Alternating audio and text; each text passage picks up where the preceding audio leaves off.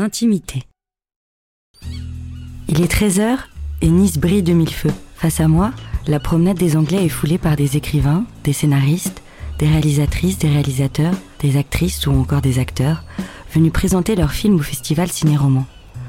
Ce festival récompense des films adaptés de romans et grouille d'esprits en émulation qui se réunissent autour de rencontres, de rendez-vous, de masterclass et de débats autour du lien sacré qui unit la littérature et le cinéma. C'est l'occasion pour moi de m'entretenir avec certains d'entre eux pour parler de leurs rêves, de films, de livres, en toute intimité.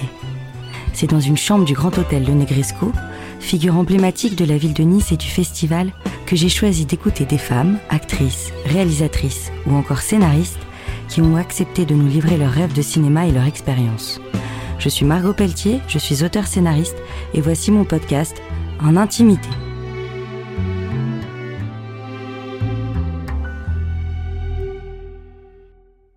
Aujourd'hui, je rencontre l'actrice, scénariste, réalisatrice et écrivaine Laetitia Colombani. Après À la folie, pas du tout, puis Mes stars et moi, elle signe son troisième film, La Tresse, actuellement au cinéma. Adapté du roman éponyme qui a remporté plus d'une vingtaine de prix littéraires et s'est vendu à 5 millions d'exemplaires. Bonjour Laetitia. Bonjour.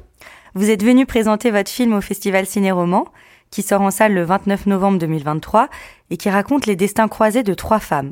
Une très belle histoire que je vous laisse résumer. L'histoire euh, du roman, elle, euh, elle raconte trois portraits de femmes dans le monde d'aujourd'hui. Euh, une femme indienne, intouchable, videuse de latrine dans le nord de l'Inde.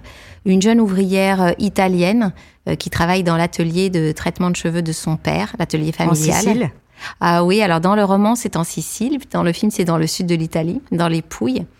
Et puis le troisième personnage, c'est Sarah Cohen, c'est une brillante avocate canadienne qui est sur le point d'être promue à la tête de son cabinet. C'est une femme qui a tout réussi, qui est brillante et qui va être euh, malheureusement fauchée par la maladie.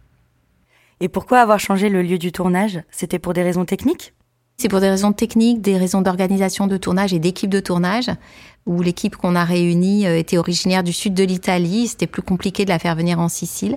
Donc euh, j'ai déplacé, bon, l'histoire qui se passe à Palerme se passe dans le film euh, à Monopoli, une petite ville au bord de l'Adriatique, mais où il y a également cette même tradition des cheveux, du, travail sur les cheveux. Donc il y a aussi à cet endroit-là des ateliers de traitement des cheveux et donc euh, il me semblait que ce n'était pas une grande trahison voilà, de passer de Palerme à Monopoly. Il y a trois pays dans le film. Du coup, le tournage a duré combien de temps? Oui, le, tournage s'est allé sur six mois. C'était un rythme un peu particulier. C'est rare pour un film français un tournage de six mois. Oui, en fait, on on préparait, on allait passer deux mois dans chaque pays, on préparait durant un mois, puis on tournait le mois suivant, tout en préparant le territoire d'après. Donc on a commencé par l'Inde, puis le Canada pour finir en Italie. Donc c'était un rythme assez particulier de, tourner par exemple en Inde et puis euh, ensuite de préparer par Zoom euh, le tournage canadien. Donc il y avait 15 heures de décalage horaire et il y avait à peu près 50 degrés d'écart. entre la canicule euh, dans le nord de l'Inde et les tempêtes de neige au Canada. Et le rythme était très particulier. C'était à la fois, euh, je dirais, un, une, un, marathon, une course d'endurance et puis aussi une course de vitesse puisqu'on n'avait que trois semaines, un mois de tournage effectif par pays. Donc il y avait beaucoup, beaucoup de choses et de décors et de lieux. Vous avez pu avoir la même équipe?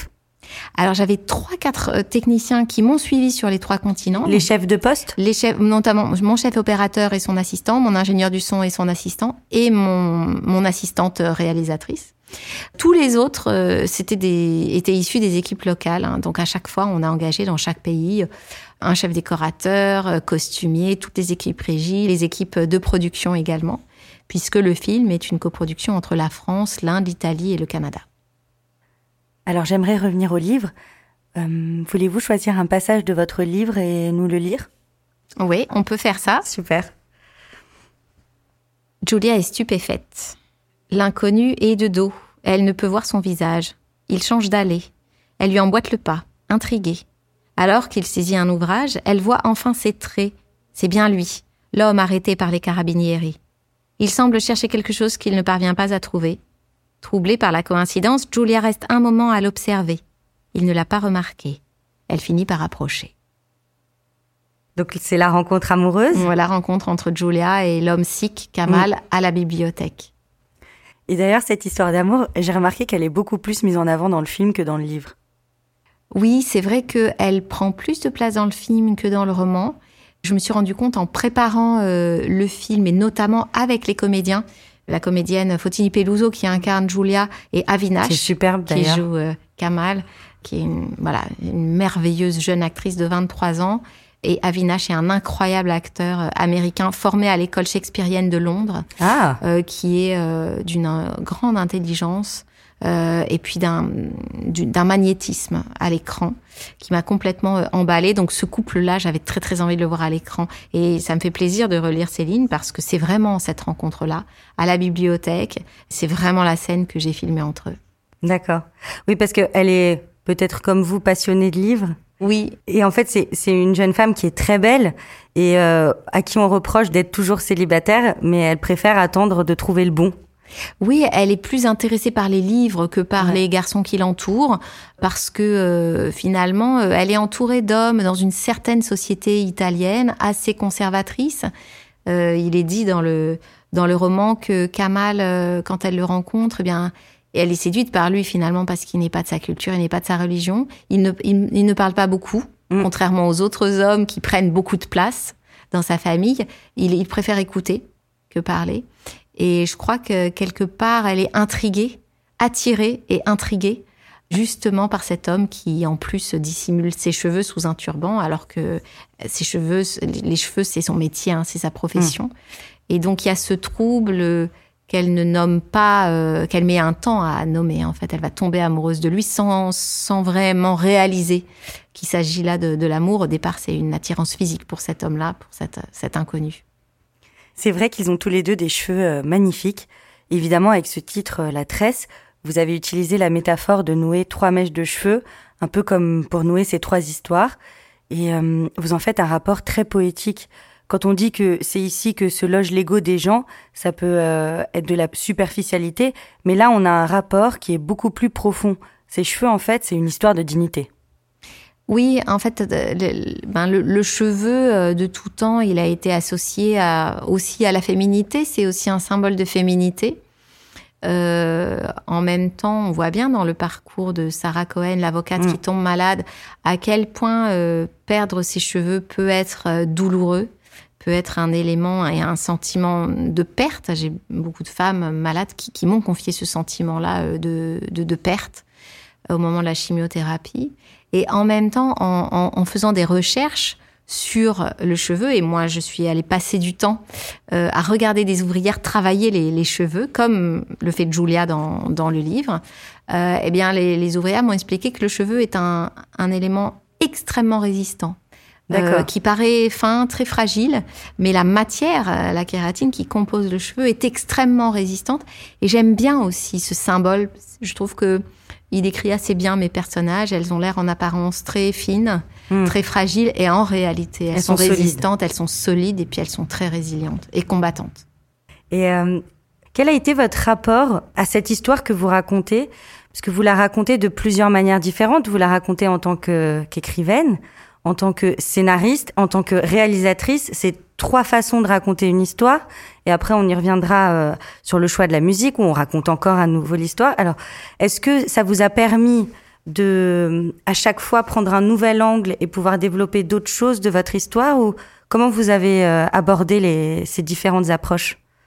Euh, bah déjà, quand je suis partie sur l'écriture du scénario, je me suis sentie libre. Je me suis dit, c'est mon roman. J'ai passé déjà deux ans à l'écrire, je connais mes personnages. Et en cela, j'ai eu l'impression d'avoir une longueur d'avance en tant que scénariste par rapport au travail que je fais habituellement, parce que je savais exactement qui sont ces femmes, ce que je veux montrer d'elles, ce que je veux raconter. Et il me semblait que je savais ce qui était important, l'essence même du roman, euh, je la connaissais. Ensuite, adapter, c'est choisir. Choisir, c'est renoncer. Donc bien sûr, il y a eu des choix à faire, mais ils n'ont jamais été douloureux parce que j'ai toujours euh, eu le sentiment que il fallait que je suive ma ligne. Le sillon que j'avais commencé à tracer avec le roman, euh, j'ai eu l'opportunité en écrivant ce script de le tracer plus profondément. J'ai eu l'impression que c'était une occasion incroyable pour moi euh, d'enrichir mon travail, d'aller plus loin que le roman, et notamment par le travail d'équipe, puisque le cinéma, autant l'écriture de roman est un travail solitaire, autant le cinéma c'est un travail d'équipe. Et le fait de pouvoir échanger avec les comédiens et comédiennes qui ont interprété ces héroïnes, voilà, m'a beaucoup enrichi. Notamment, vous parliez tout à l'heure de la partie italienne, l'histoire d'amour qui a beaucoup plus d'importance encore dans le film que dans le livre. C'est grâce aux échanges avec le comédien qui interprète Kamal et la jeune comédienne qui, qui joue Julia, c'est grâce à ces échanges, aux lectures qu'on a fait ensemble, que j'ai eu envie d'inventer des scènes, de créer plus de scènes, de créer plus d'enjeux aussi pour ce couple, pour ce personnage de jeune femme qui va devoir s'imposer face à sa famille, qui va devoir faire un choix. Et jusqu'à la veille quasiment du tournage, j'ai retravaillé le script. Et ça, j'ai eu vraiment la chance de me dire, je continue le voyage avec mes personnages. Et euh, je me dis aujourd'hui qu'il faudrait que je réécrive le livre. Je pense que le livre serait meilleur parce que mes comédiens, ma co-scénariste aussi, Sarah Kaminski, ils ont eu des idées. Je me suis enrichie de, de tout ce travail qu'on a fait sur le plateau. Et artistiquement, j'ai aimé ça. J'ai aimé cette expérience du livre enrichi par le film. Et quand vous dirigez vos acteurs, qui êtes-vous à ce moment-là? L'autrice, l'actrice, la réalisatrice? Ah, quand je dirige, je suis la réalisatrice, mais forcément influencée par la comédienne. Parce qu'étant moi-même comédienne, je me sens proche des acteurs et des actrices. J'aime. J'aime la direction d'acteurs. J'ai eu l'occasion aussi euh, de diriger des comédiens dans mes deux premiers films, mais aussi d'animer beaucoup d'ateliers de coaching d'acteurs. Et moi-même, euh, j'ai pu faire, entre guillemets, euh, une petite sélection des choses qui, moi, en tant qu'actrice, m'avaient marqué chez mes professeurs. J'ai eu des professeurs vraiment passionnants et assez différents. J'ai commencé par faire du théâtre classique, mais j'ai aussi suivi une formation euh, euh, avec Jack Walser, qui est plus ah. euh, orienté acteur studio. Qui a formé d'ailleurs Dustin Hoffman dans Tootsie. Oui, absolument. Et il y a des choses merveilleuses à prendre partout. Donc j'ai un peu fait entre guillemets mon, marché sur sur des choses qui me parlaient à moi, qui me mm. touchaient. Et puis il y a des choses qu'on n'aime pas trop en tant qu'acteur. Il y a des choses qu'on aime plus. Donc moi j'essaye toujours d'être à l'écoute parce que je considère que tous les acteurs sont différents et que mon travail en tant que réalisatrice c'est de m'adapter à la manière, à ce qu'attend chaque comédien. Euh, et ça, ça c'est quelque chose qui me passionne, me dire comment je vais travailler avec tel acteur, telle actrice. Il y a des acteurs qui adorent répéter beaucoup, d'autres pas. Il y en a qui aiment qu'on leur parle énormément, d'autres, au contraire, euh, qui aiment être vraiment dans leur bulle.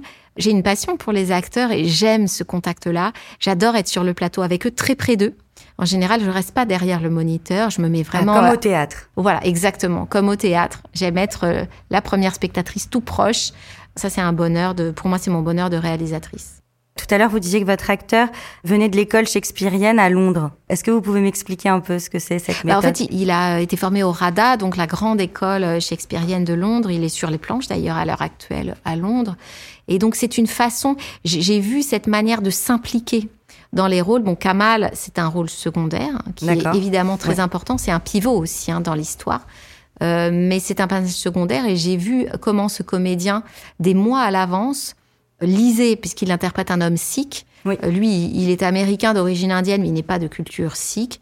Euh, il a fait des recherches extrêmement approfondies sur la religion sikh. Il a demandé la présence d'un conseiller sikh sur le plateau.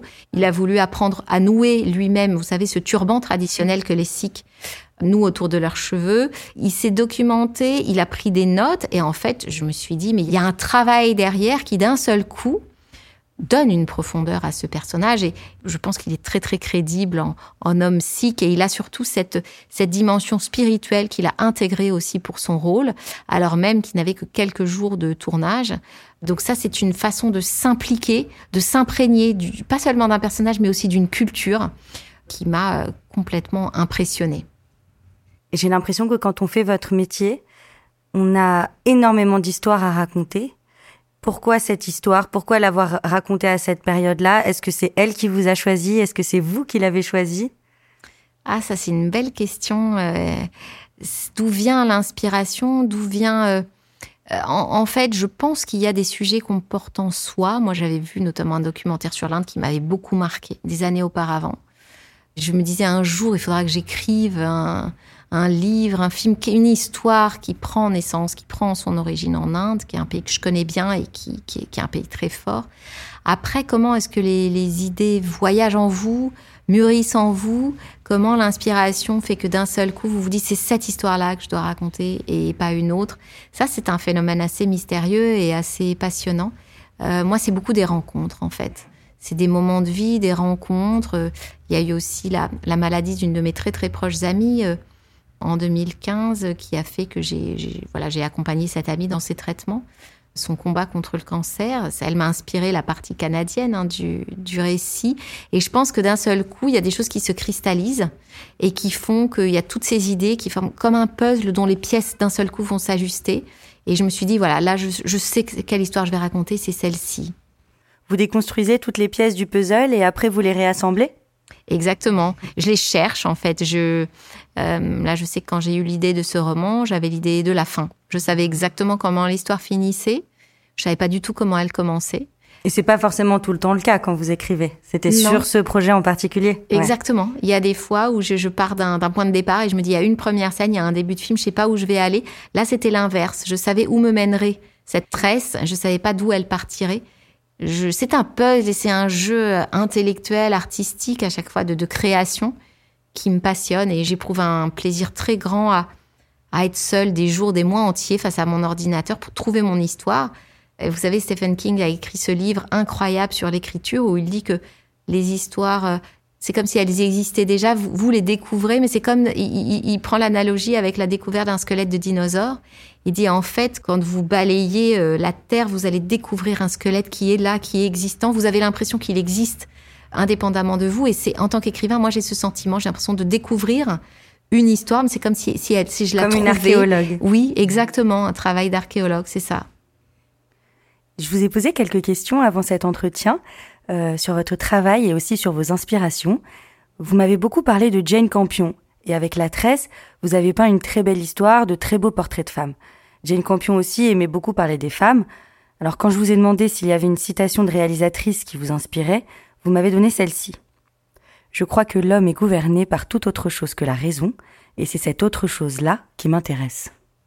Oui, ça c'est ça c'est une citation de Jane Campion, effectivement que j'ai eu la chance de rencontrer à plusieurs reprises et hum, qui est extrêmement euh, inspirante. Elle parle, bon, c'est une cinéaste remarquable et elle parle merveilleusement de son métier.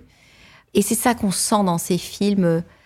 Les ces personnages sont gouvernés et d'une manière générale, les personnages sont souvent gouvernés euh, davantage par des pulsions que par la raison. Et euh, tous les films de Jane Campion portent des personnages féminins très forts. Bon, le film qui est pour moi le, chef-d'œuvre des chefs-d'œuvre, c'est La leçon de piano. Le film que j'aurais rêvé euh, de réaliser, un personnage de femme qui ne dit pas un mot et qui euh, existe d'une façon incroyablement intense. Je crois qu'il y a chez Jane Campion à la fois une connaissance intime de l'âme féminine, le portrait d'époque, aussi d'une époque, là en l'occurrence l'époque victorienne pour la leçon de piano, cette époque où les femmes n'avaient pas de voix, mm. n'avait pas le droit de parler. C'est aussi pour ça que son personnage ne parle pas. Et il y a cette espèce de poésie gothique, cette violence aussi, cet érotisme. Toutes ces composantes-là, on les retrouve déclinées différemment dans chacun de ces films. Et pour moi, c'est un mentor. C'est vraiment, euh, il y a une liberté, il y a une, une singularité dans son cinéma qui me parle, qui me touche, qui me bouleverse à chaque fois. Vous m'avez dit que vous auriez rêvé réaliser ce film, La leçon de piano mais aussi que vous auriez beaucoup aimé raconter l'histoire de Simone Veil, en tout cas la porter à l'écran, la réaliser. Ouais, j'ai une admiration euh, sans borne pour Simone Veil. J'avais lu son autobiographie, Une vie, et euh, j'aurais tellement aimé euh, oui, raconter Vous avez vu le, film d'Olivier Dahan Oui, oui, c'est un grand film et vraiment, c'est un film fort qui m'a bouleversée. Je trouve que c'est un film que tout le monde devrait voir et que beaucoup de gens ont vu. Hein. C'est un film qui a eu beaucoup, beaucoup de succès. Ça, c'est une héroïne euh, incroyable qui a vraiment. Tellement moderne en plus. D'une modernité folle et puis euh, c'est une survivante, une combattante. Et puis on lui doit beaucoup. Hein. Moi, je suis née euh, en 1975, hein, cette année où elle a réussi à faire voter la légalisation de l'IVG et je pense que toutes les femmes euh, lui doivent énormément. Comme on est dans le domaine du rêve, puisqu'on parle de, de rêve d'enfant qu'on réalise, est-ce que il y a un rêve d'enfant que vous avez réalisé? Oui, il y a un rêve d'enfant que j'ai réalisé, euh, c'est de faire du cinéma. Moi, je viens d'une famille qui est très très éloignée du cinéma. J'ai grandi en banlieue bordelaise. Mes parents n'étaient pas du tout de ce métier, n'étaient pas du tout dans un milieu artistique. Et hum, j'étais la petite fille de province euh, qui rêvait euh, de faire du cinéma un jour, euh, d'être devant la caméra, d'être derrière la caméra, d'inventer des histoires. Dès les premiers films que j'ai vus, j'ai eu une passion. Le grand écran m'a capté tout de suite. Et je me souviens vraiment de, à chaque fois que je m'asseyais dans un fauteuil de cinéma, ce, la salle de cinéma, dès que la lumière s'éteignait, j'étais dans un état de réceptivité comme ça extrême et j'étais comme sous hypnose. Comme sous hypnose, exactement. Et je tenais un cahier où je notais tous les films que je voyais, je les résumais, je collais des photos, je donnais mon avis. C'est génial. je les retrouvais en faisant du tri euh, dans la maison de ma mère en banlieue bordelaise. Et je ne vivais que par les films que je voyais. C'était euh, et puis je lisais beaucoup aussi. Hein. En cela, le personnage de Julia de la Tresse me ressemble. Ma mère tenait une bibliothèque, donc euh, je, je lisais énormément. C'était une évasion sur le monde. C'était les films et les livres.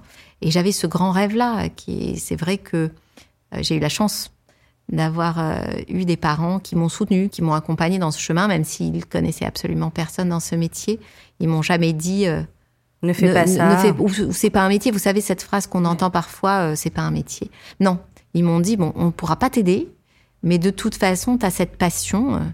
Et travaille, travaille, travaille. voilà, quand on n'a pas les contacts, il faut le travailler derrière. Donc, donc vas-y, ils m'ont encouragé. Donc ça, ce rêve de cinéma, ben, c'est oui, c'est un rêve de gosse pour moi. C'est beau d'avoir réalisé un, rêve d'enfant. Et est-ce qu'il y en a un que vous n'avez pas encore réalisé? Bien sûr, il y a encore des rêves à réaliser et heureusement parce que j'espère que la route sera encore longue. Mais disons que pour moi, en tout cas, euh, réaliser ce film-là en particulier, La Tresse, euh, c'est un moment très important de, ma vie. Euh, ça faisait 15 ans que j'avais pas réalisé ah de, de, film. J'ai joué dans des films entre-temps, mais, mais en tant que réalisatrice, j'avais pas foulé les plateaux depuis 15 ans. J'avais un peu perdu espoir, pour tout vous dire, de pouvoir re-réaliser un film un jour. Parce que vous aviez envie, mais ça ne se faisait pas Oui, j'avais envie, mais les projets sont compliqués à monter au cinéma. Il y a tellement, il faut convaincre la terre entière. Il y a tellement de paramètres différents qui entrent en ligne de compte et j'avais un peu perdu l'espoir à un certain moment. Et là, de me retrouver euh, sur un plateau avec euh, une gigantesque équipe euh, en Inde, plus de 200 personnes, pareil au Canada, en Italie, ça, c'était un, rêve un peu fou, mais où j'ai savouré chaque seconde. Rien n'était facile, rien n'était simple, mais c'était extraordinaire à vivre. Et quand vous l'avez écrit, alors je me positionne en tant que scénariste, mais quand j'ai lu votre livre, pour moi, c'est un, un terrain parfait pour le cinéma. La façon dont vous l'avez écrit est quand même très cinématographique. Est-ce que c'était euh, déjà un désir au moment d'écrire cette histoire de la porter au cinéma ou pas du tout? Pas du tout. En fait, ce qui s'est passé, c'est que je devais faire un film que j'ai mis cinq ans à écrire. Et puis à la dernière minute, le, ben, le comédien euh, est parti, voilà comme ça arrive. Et donc tout le film est tombé à l'eau. Mm. Et j'ai eu un moment euh, très très difficile. Et je me suis dit terminé pour moi le cinéma. C'était la déception peut-être de trop. Je n'y arrive pas. Il faut que je fasse autre chose. Et j'ai décidé de prendre un an sabbatique en me disant qu'est-ce que je vais faire? Vous savez cette fameuse, on parle parfois de crise de milieu de vie, cette remise en question de la quarantaine si je fais pas de cinéma, parce que c'était mon rêve d'enfant, et puis j'ai fait des études à l'école Louis Lumière, j'avais fait des courts métrages, de longs métrages. Donc, euh, si le chemin s'arrête là pour moi sur le cinéma, qu'est-ce que je vais faire? J'ai réfléchi un temps peut-être à faire une formation de psychologue pour enfants. J'ai une passion aussi pour la psychologie et, et puis les enfants en particulier. Et puis je me suis dit mais non, enfin l'écriture, je, ne peux pas laisser l'écriture. J'écris depuis que je suis toute petite. J'ai écrit euh, des nouvelles, des poèmes quand j'étais enfant. J'écris des, scénarios après euh, adulte. Donc je peux continuer ma route dans l'écriture, loin du cinéma. Je vais essayer d'écrire un roman. C'est un exercice nouveau. Euh, je vais tenter et j'essaierai de trouver un éditeur. Mais euh, c'était quelque part une façon pour moi de de renoncer au cinéma, qui me paraissait à ce moment-là de ma vie assez inaccessible, et de faire autre chose. Et ça vous a peut-être enlevé aussi une certaine pression? Complètement ça. En fait, cette liberté que j'ai découverte complètement en tant que romancière, elle m'a donné des ailes en fait. C'est-à-dire que d'un seul coup, je me suis dit, ok, ne t'occupe plus de savoir si c'est faisable, pas faisable, si tel agent va accepter, si tel comédien dira oui, si telle chaîne de télé trouvera le scénario. Ne t'occupe plus de tout ça. Raconte ce que tu as envie de raconter. Il y a nos limites. En fait, c'est ça dans l'écriture de romans. On n'a absolument aucune limite. Et j'ai eu Parce que c'est vrai que parfois il peut y avoir euh, dans le scénario, dites-moi si je me trompe, une certaine frustration? Par exemple, on peut pas vraiment détailler comme vous pouvez le faire là en littérature il y a ce besoin d'aller à l'essentiel, d'être concret pour être compris par tout le monde. Oui, c'est vrai qu'un scénario, ce n'est pas l'œuvre. L'œuvre, c'est le film. Le scénario, c'est un outil technique qui permet la réalisation du film. Et je me souviens très bien d'un professeur de scénario lors de mes études notamment à l'eau lumière, qui me disait vous êtes beaucoup trop littéraire. On vous demande pas, il me disait on vous demande pas d'écrire un roman. fait sujet, verbe, phrase, voilà, une phrase simple, sujet, verbe, complément. Soyez synthétique. Vous êtes beaucoup, vous perdez trop dans les descriptions. Vous êtes trop littéraire. C'est pas ça qu'on vous demande. Et là, d'un seul coup, donc ça, je l'ai beaucoup entendu. Là, d'un seul coup, j'avais tous les droits et j'avais euh, surtout le droit de raconter euh, une histoire à l'autre bout du monde. Et quand j'écris que euh, l'action se passe dans un temple avec 50 000 pèlerins tous les jours qui se rendent dans ce temple indien, vous évidemment. Vous dites pas que cette scène est impossible parce qu'elle coûte trop cher. Exactement. En tant que scénariste, je me serais tout de suite censurée. Ouais. en tant que romancière, pas du tout. Et, et cette liberté-là que j'ai ressentie finalement, elle m'a donné des ailes, elle m'a libérée d'un certain carcan. Et donc, ce n'était pas un scénario d'existe, c'était une vraie envie de roman. Et j'imaginais pas une seconde qu'il y aurait un film tiré du livre. Et j'imaginais encore moins que ce film-là, ce serait moi qui le mettrais en scène. C'est superbe.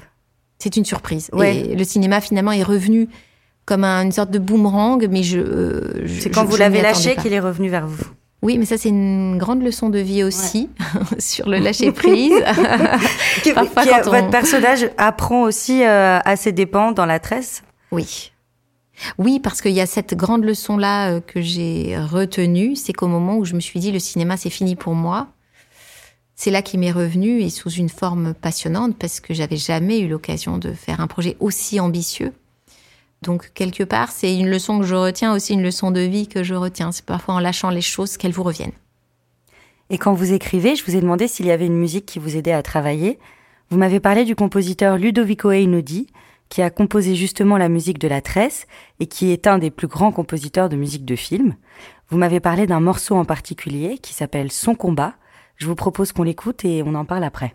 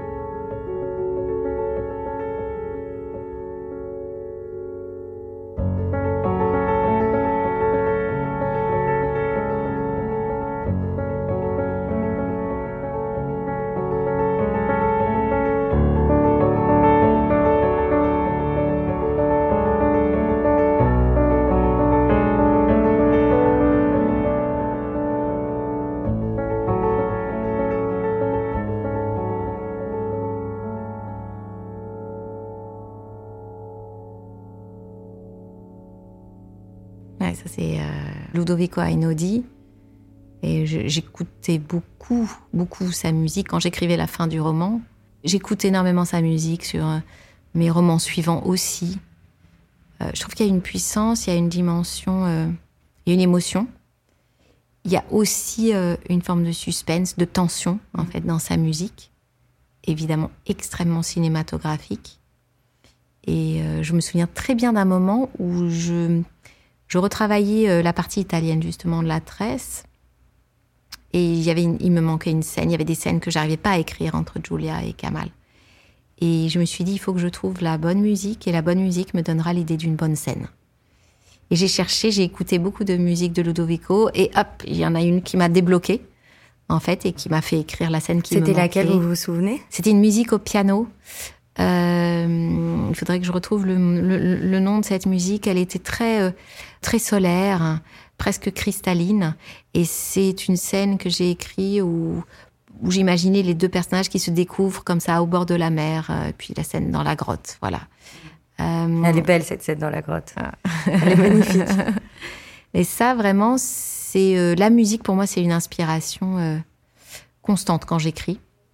Et c'est sûr que quand les producteurs du film m'ont dit avec qui t'aimerais travailler comme compositeur, le premier nom qui m'est venu évidemment, c'est Ainodi. Et ils m'ont dit mais Ainaudi, euh, il compose très peu pour le cinéma. Les cinéastes achètent beaucoup de sa musique pour la placer dans les films, mais c'est rarement de la musique composée spécialement sur les images, puisqu'il est très pris. Il fait des concerts dans le monde entier. Hein. il remplit les salles de concert dans le monde entier.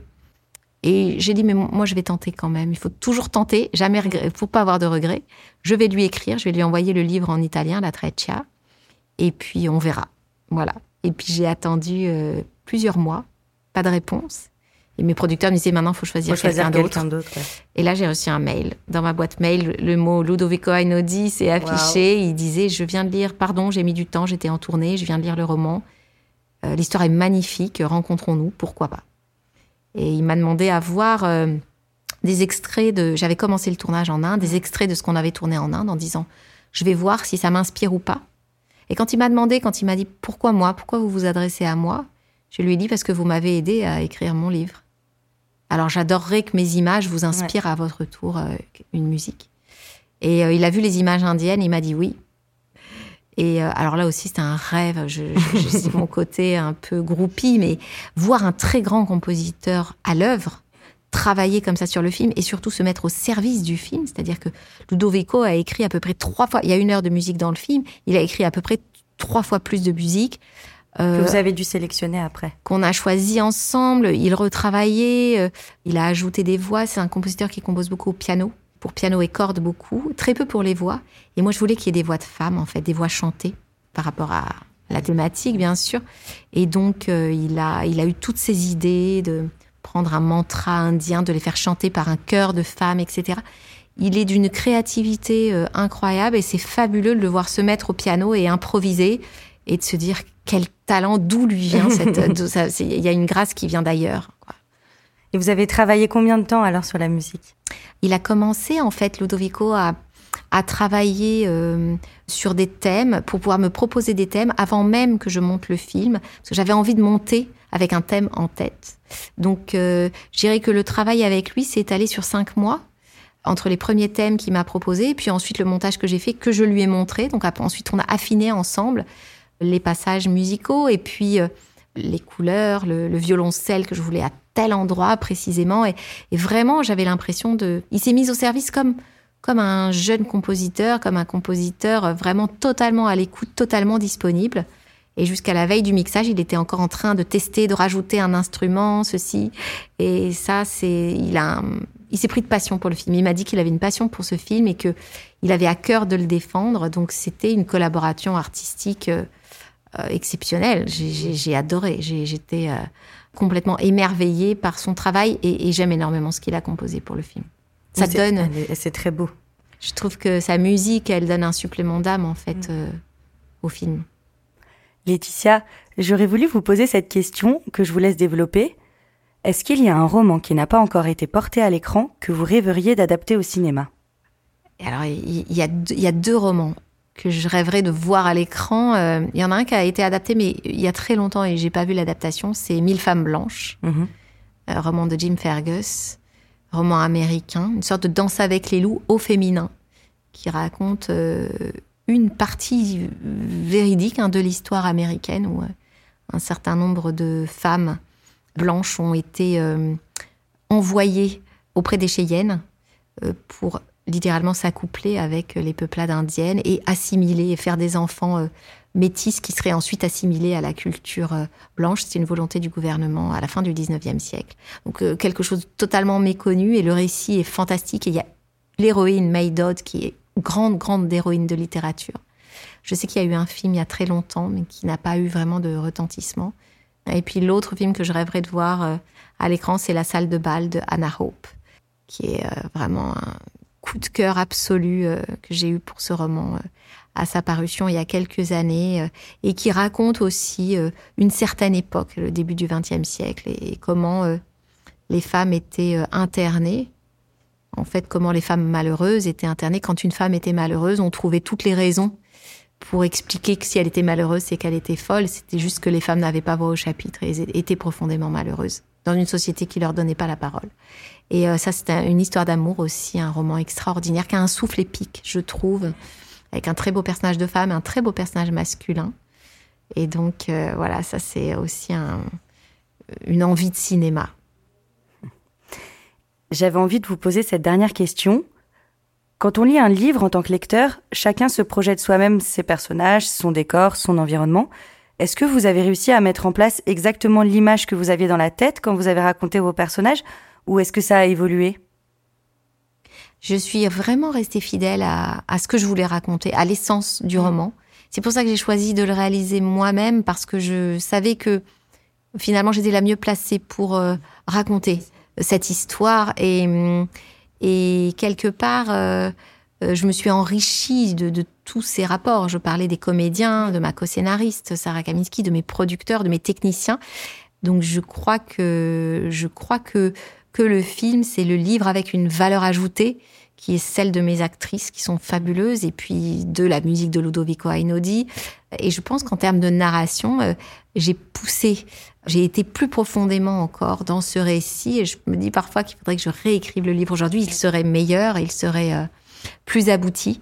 En tout cas, je, suis très touchée parce que quand les spectateurs le voient lors des grandes avant-premières qu'on organise, on fait une grande tournée là dans toute la France, euh, les gens me disent qu'ils ont été extrêmement émus par le film. Les gens sortent en larmes, pleurent beaucoup et me disent qu'ils ont retrouvé l'émotion de la lecture du livre. Donc ça, c'est pour moi la chose là, voilà, qui était la plus importante. Merci beaucoup, Laetitia. Merci à vous. Je rappelle que le film La Tresse est actuellement au cinéma.